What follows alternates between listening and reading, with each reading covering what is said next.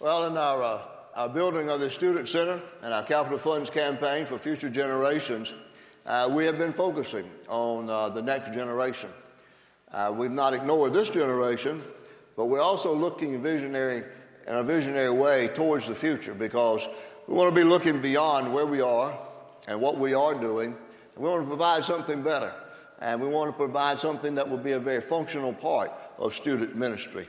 This is the next generation who will lead us, but they also have to have a solid biblical faith and a solid faith in Jesus Christ and understanding uh, their commitment to Christ. We've had people share their testimonies, as the Bartons did today. Thank you for doing that. And others who have talked about um, their commitment to student ministry and uh, how they will make some sacrificial gifts uh, to our building campaign. And we've been challenged to pray individually and as families and seek God's will as to what He would want us to do uh, to give sacrificially over the next three years so that we can uh, uh, pay down the debt on the building earlier and save a lot of money on interest and then be able to move on to meet some other needs. Then we're going to talk about a passion for the next generation. And what does that mean to us? What are the implications about that as uh, we look at our student ministry, other generations yet to come, and, and what is it, what's the significance of that? Why should we have a passion for future generations? I want you to look with me uh, at the book of Psalms, Psalm 78. We're going to read the first seven verses. It's a psalm of Asaph, uh, who wrote many of the praise songs uh, for David, and uh, kind of like the minister of music. And, and so he is writing today about something that's a burden for him, something that's an urgency for him, and it needs to be for us as well. He writes and says, Oh, my people, hear my teaching. Listen to the words of my mouth. I will open my mouth in parables. I will utter hidden things, things from of old, what we have heard and known, and what our fathers have told us.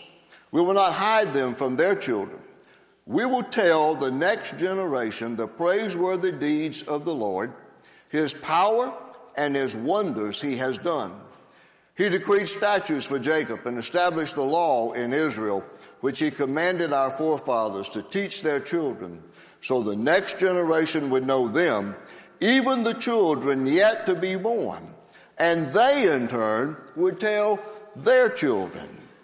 Then they would put their trust in God and would not forget his deeds, but would keep his commands. Uh, this, uh, this Psalm 78 uh, came to me one morning in my quiet time and reading and studying and praying about uh, what we were embarking upon in building the Student Center. And, it just hit me that I don't think there's anything any more clearer and any more passionate about providing for future generations than this one. Asaph is talking about reaching this generation. And that generation then will tell the next generation. And that generation will tell the next generation yet to be born about the things of God, His power and His might and His blessings and all of these things. And that's what we need to be about. We need to be about making the most important and significant investment that we could ever make. And that is making a spiritual investment in the generations to come. Asaph, who wrote this, knew about the significance and the importance about future generations coming to know, love, and accept and build their lives upon the teachings that God had given to his people. Asaph was convinced that there needed to be a bridge built between the current generation and future generations. He says, Oh, my people, he says with a sense of urgency, he says, Hear my teaching, listen to the words of my mouth. It's like he's saying, listen up, people, this is important. This isn't just another praise song. But this is important about the future of our, our being the people of God and about the future destiny of generations that are yet to come. Now, what the Holy Spirit uh, said through Asaph maybe 3,000 years ago is still just as relevant as the headlines of today. And as the church of Jesus Christ, we have a sacred responsibility to make sure that generations yet to come, who aren't even here yet, who aren't even born, will come to know about the redeeming love of God in Jesus Christ. That's the urgency about this psalm, and, it just pricked my heart about that. And that's why we chose that for future generations as the theme uh, for our capital uh, stewardship campaign. Because it is about future generations, it is about others who will come. It's about others who are yet, not yet a part of our church that we want to reach. And student ministry is a vital part of the life of any church today. And it has to be a very vital, it has to be a very active, and at the same time, it's got to be a very attractive uh, ministry to attract others to come. Now, I want to compare something about uh, Asaph's concern and, um, and, and, and why. When you look at verse 9, he says, Though armed with bows, they turned back on the day of battle. What he was talking about was, he was talking about the tribe of Ephraim. And he says that when it was time to go to battle, they were armed, they had bows and arrows, but instead they had gotten fat and lazy, and they decided that they wouldn't go into battle. And they would not go out and be victorious. Now, Joshua, the leader who came after Moses and was the leader of the people who actually took them into the promised land, Joshua is the one who came from that tribe of Ephraim. Now, I want you to notice what happens when that one generation gets slack. All it takes is one generation getting slack in, in their spiritual requirements.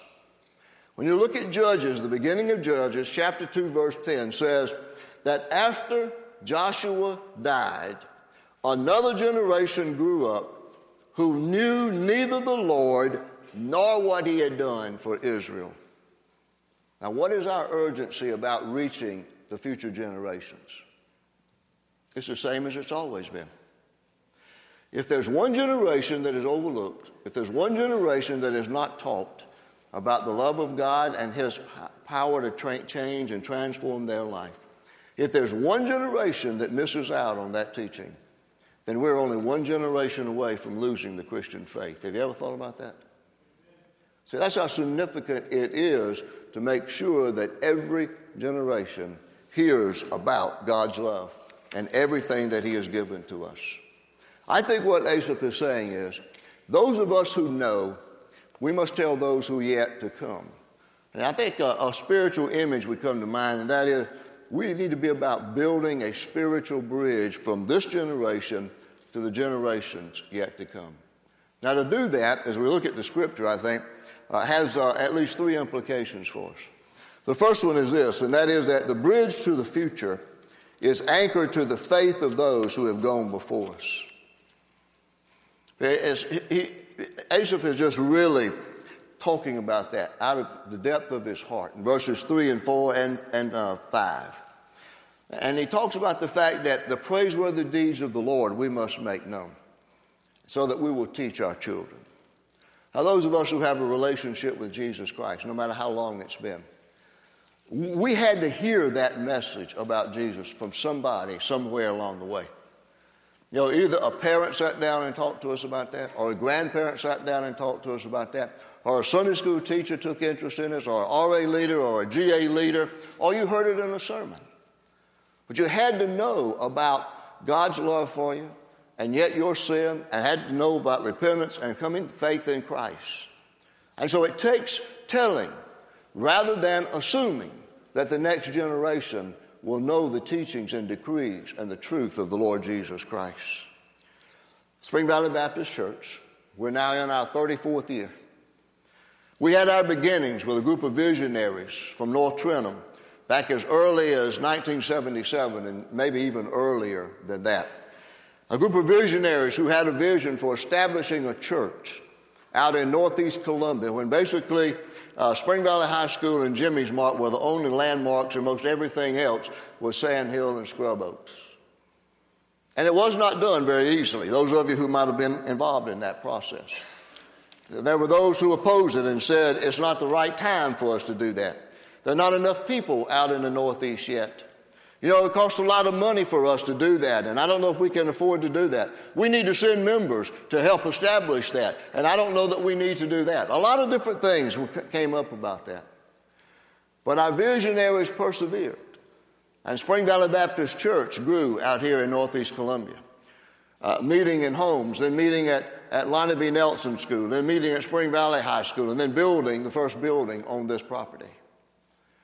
So we are the beneficiaries today at Spring Valley Baptist of the vision of those people who had a vision for a church.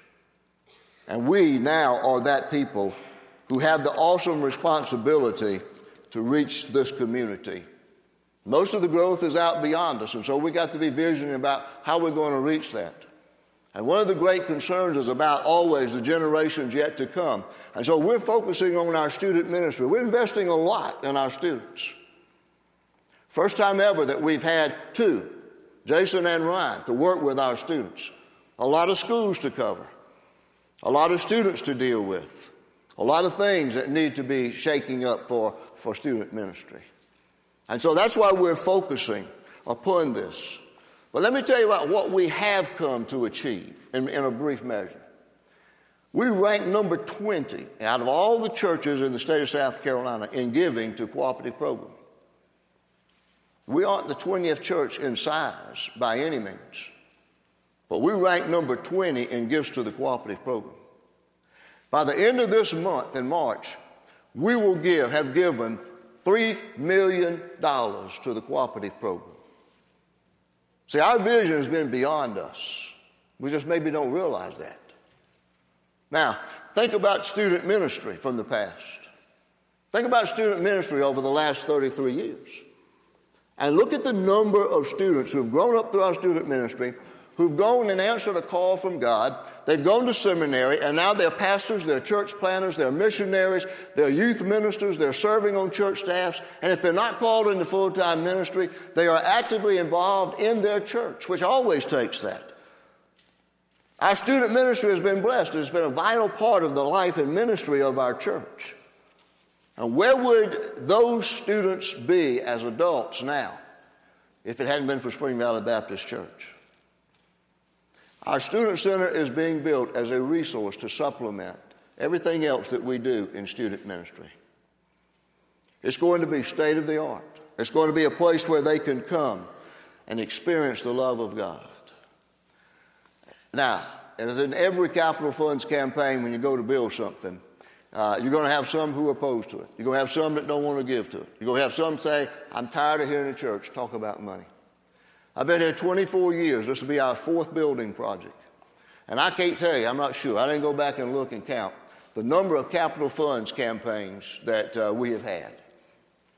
And, and when we began the first one, which was to pay off the indebtedness on the children's building uh, that I inherited when I came here as pastor, we had to do that first before we could start dreaming about bringing the, the vision for this worship center to reality. And so we had capital funds campaigns to pay that off. Then we had capital funds campaign to begin building cash and revenue so that we could begin structure of this facility that we worship in week by week. Then we had a capital funds campaign to uh, continue to pay that down and then to complete downstairs in the education building for adults. And then we paid that off, and we paid all of that off early. And we were in such great shape that we didn't do a capital funds campaign to build the Platt building, but we built that and we paid for it in 15 months. Now we're embarking on a million and a half uh, dollar building project, investing in generations yet to come. And we're in a capital funds campaign. I've heard some of the same things. You know, nobody, nobody dreads a capital campaign more than the pastor because you got to focus on money and you got to hit hard about it. You got to ask people to give sacrificially. You got to ask them to tithe. And we just come out uh, of November focusing upon stewardship emphasis and tithing and commitment to that. And here we're asking for more money. I remember when we went to begin our first capital funds campaign, one of the advisors said, uh, one of the, consultants with the uh, capital funds program said, I want to tell you something, Pastor. If you've never been involved in a capital funds campaign, I'm going to tell you what's going to happen to you personally. He said, You're going to have your heart broken. And he said, You're going to have your heart broken in two ways. First of all, it's going to be broken by the people that you know and love and serve as pastor who tell you that they are not going to support that campaign and they're not going to give anything. Then he said, Secondly, you're going to have your heart broken when you learn of some beautiful stories of sacrifice where people really sacrifice and they make a sacrificial contribution to building that building and you're going to be broken because your heart is just going to overflow with joy. And he's right. That's happened in every campaign so far. I hope it doesn't happen in this one. I hope everyone will be on board with us because next week is our ultimate commitment Sunday. Yeah, if you don't make it next week, you can turn it in later. But we need to remember the significance of this church and our mission and our vision and why we are here as we look upon our past and building that bridge to the future. Here's a second implication we are the bridge that links us to a visionary past as well as a changing future. See, I think it's beyond dispute to notice that the morals in our culture and our society are, are constantly unraveling at the very, at least for me, alarming rate. By every statistical measure we have, the next generation of students are basically biblically illiterate. And it's not their fault. It's not their fault. It's our fault if we don't seek to reach them and pass on the faith that we have and the knowledge about God and about the love of Jesus Christ. Notice again what Asaph said What we have heard from our fathers, we will not hide from our generation, from our children. If the, if the next generation doesn't possess the Christian faith and the Christian values and the Christian morals that we possess, guess whose fault it is? It's ours. It's ours. If we get fat and lazy and decide that we're not going to go to that battle, we're not going to go to that much trouble, we need to remember that we are the spiritual bridge that links our, our past to the future with vision. By definition, a bridge is that which takes us from where we've come to where we need to go. Now, without anchoring ourselves in the solid foundation of the past, we will collapse. And without a focus on the future, we will build a bridge to nowhere. But we're constructing a building that's been carefully planned and prayed over that will reach future generations through the ministry that takes place in it. Is that building a stop all? Is that a, a serve all? Is that the answer to all the issues out there? Absolutely not. But it certainly will be an enhancement to our student ministry. Now, here's the third implication there is an urgency to build a bridge to generations desperately in need of a solid biblical foundation. You see, Asaph had a great concern and an urgency that future generations would know about God's love and His decrees. Now, let me give you a comparison that's a sad story. In 2 Kings 20, we find a portion of the reign of King Hezekiah. And for the most part, King Hezekiah was a good king. But there came a point in time in his, in his, in his reign where there was a threat of uh, the Babylonians coming and invading his people. And he knew that the Babylonians were stronger than were his people. But he got good news from, from one of the advisors that said he had information that said that the Babylonians did not plan to come and invade them until there would probably be the third generation after King Hezekiah left. And Hezekiah basically says, Boy, that's good news. I don't have to worry about it on my watch. It's going to happen two generations later. Now, to me, that's a great contrast between Asaph and King Hezekiah. Asaph says, There's an urgency in my soul that we reach all generations, and we got to tell future generations. And in Hezekiah's heart, he said, Boy, I'm glad they're not going to invade during my time. There'll be other people who have to deal with that. So we have to understand the urgency with which we build this bridge, a spiritual bridge. Now, let's deal with the question that some of you have asked. How will the Student Center enable us to reach future generations? Well, I've asked Jason to give me some figures, and we know we have at least uh, five high schools in Richland District 2 that we have representation there. Then you throw in Ben Lippen uh, and then Lugoff Elgin. So that's seven high schools. I don't even know how many middle schools we, middle schools we have. But you combine the student population of those, and somewhere around 20,000. And they come from homes all right around in here within about a 15 minute drive of the life of this church. Every statistic that I have read says that we're somewhere around 65% unchurched or without a relationship with Jesus Christ in this population in Northeast Columbia. Now, that means that we have to have a sense of urgency to reach out to this community. I love the fact the way the Bartons came into Spring Valley. That's the way it ought to be. A student invited another student to come and be a part and brought the family along. And we're seeing that that's a trend. And said, This student ministry will also be a, a, an enhancement as we see a place out here that's built for them that's youth friendly. That, that needs to be youth friendly, where they can come from all the pressures in life, from the disruptions at home, from, from, the, from the peer pressure they face, to all the things that, that, that students have to face today. That we want to provide a friendly place, uh, a very nice environment where they can come and experience shelter from the world and hear the gospel of Jesus Christ that will change their lives. So the message never changes, but the methods through all the years of Christianity have changed tremendously. And we're facing another time that we have to revision how we're going to do that ministry. Now, while our message never changes, look at where, look again at where they are. That's where our students have to meet. That's what they have on Sunday morning. That's the fellowship center. They sit around tables, and all that time that they're there trying to do Bible study, people walk through. They go to the kitchen to get ice. They go to the kitchen to get something to drink, something out of the refrigerator. People walk through to take the records, Sunday school records, up to the office. Sometimes it's even staff that walk through there. We have had some people who come in the back door and walk through there. And I've asked them, Would you please go around? They said, No. I've always come in the back door. I'm going to keep coming through the back door. That's my path over to where I go.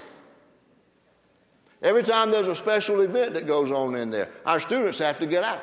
They have to find somewhere to go meet.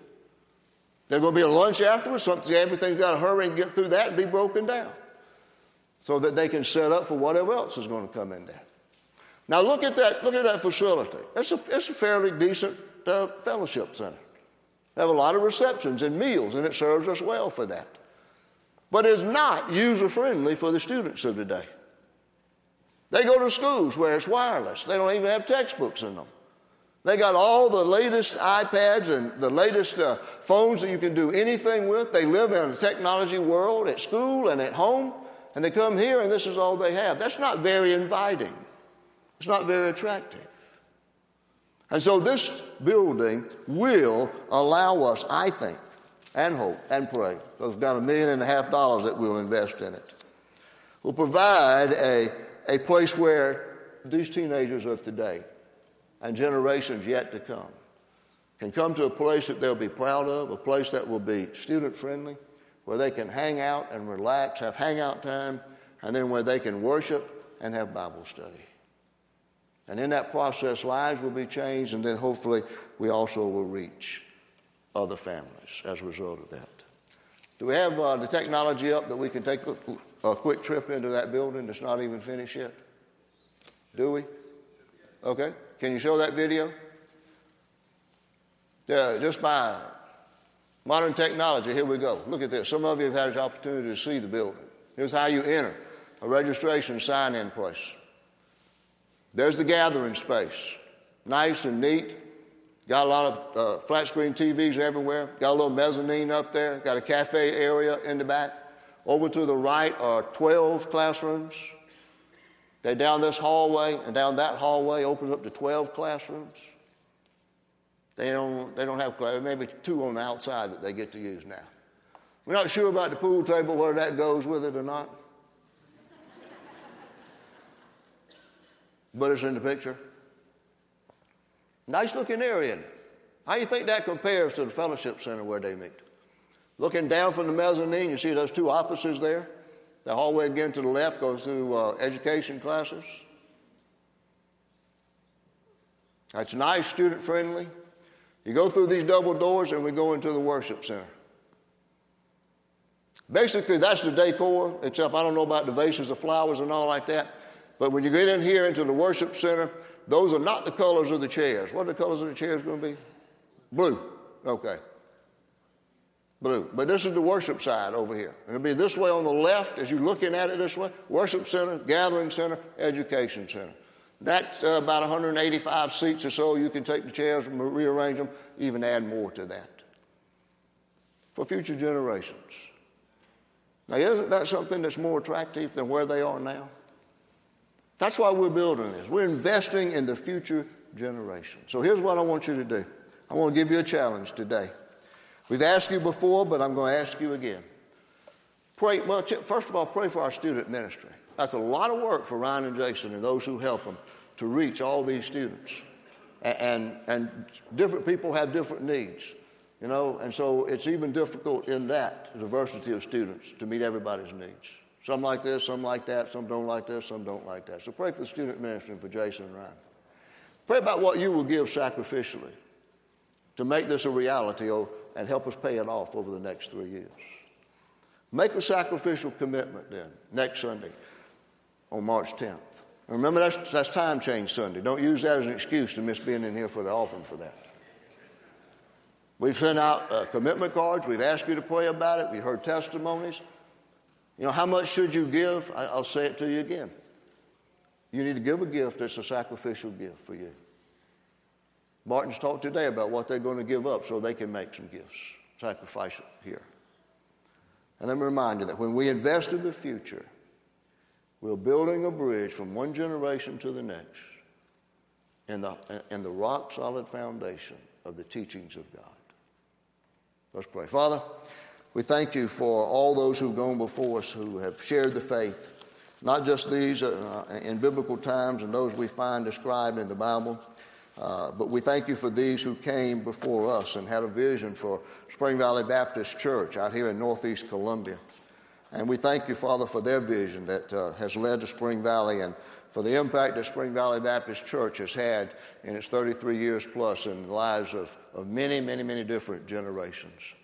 So, Father, as we face this challenge, help us to, to look to the past for that rock solid foundation and seek to build the spiritual bridge that, that we have a destination for in terms of reaching generations yet to come, that they too will know about your love and the gift of Jesus Christ and salvation.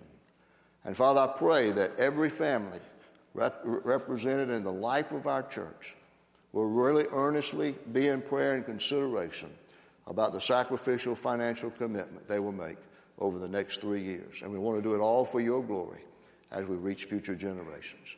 And Father, we pray it in the name of Jesus Christ, who sacrificed his life for us. Amen.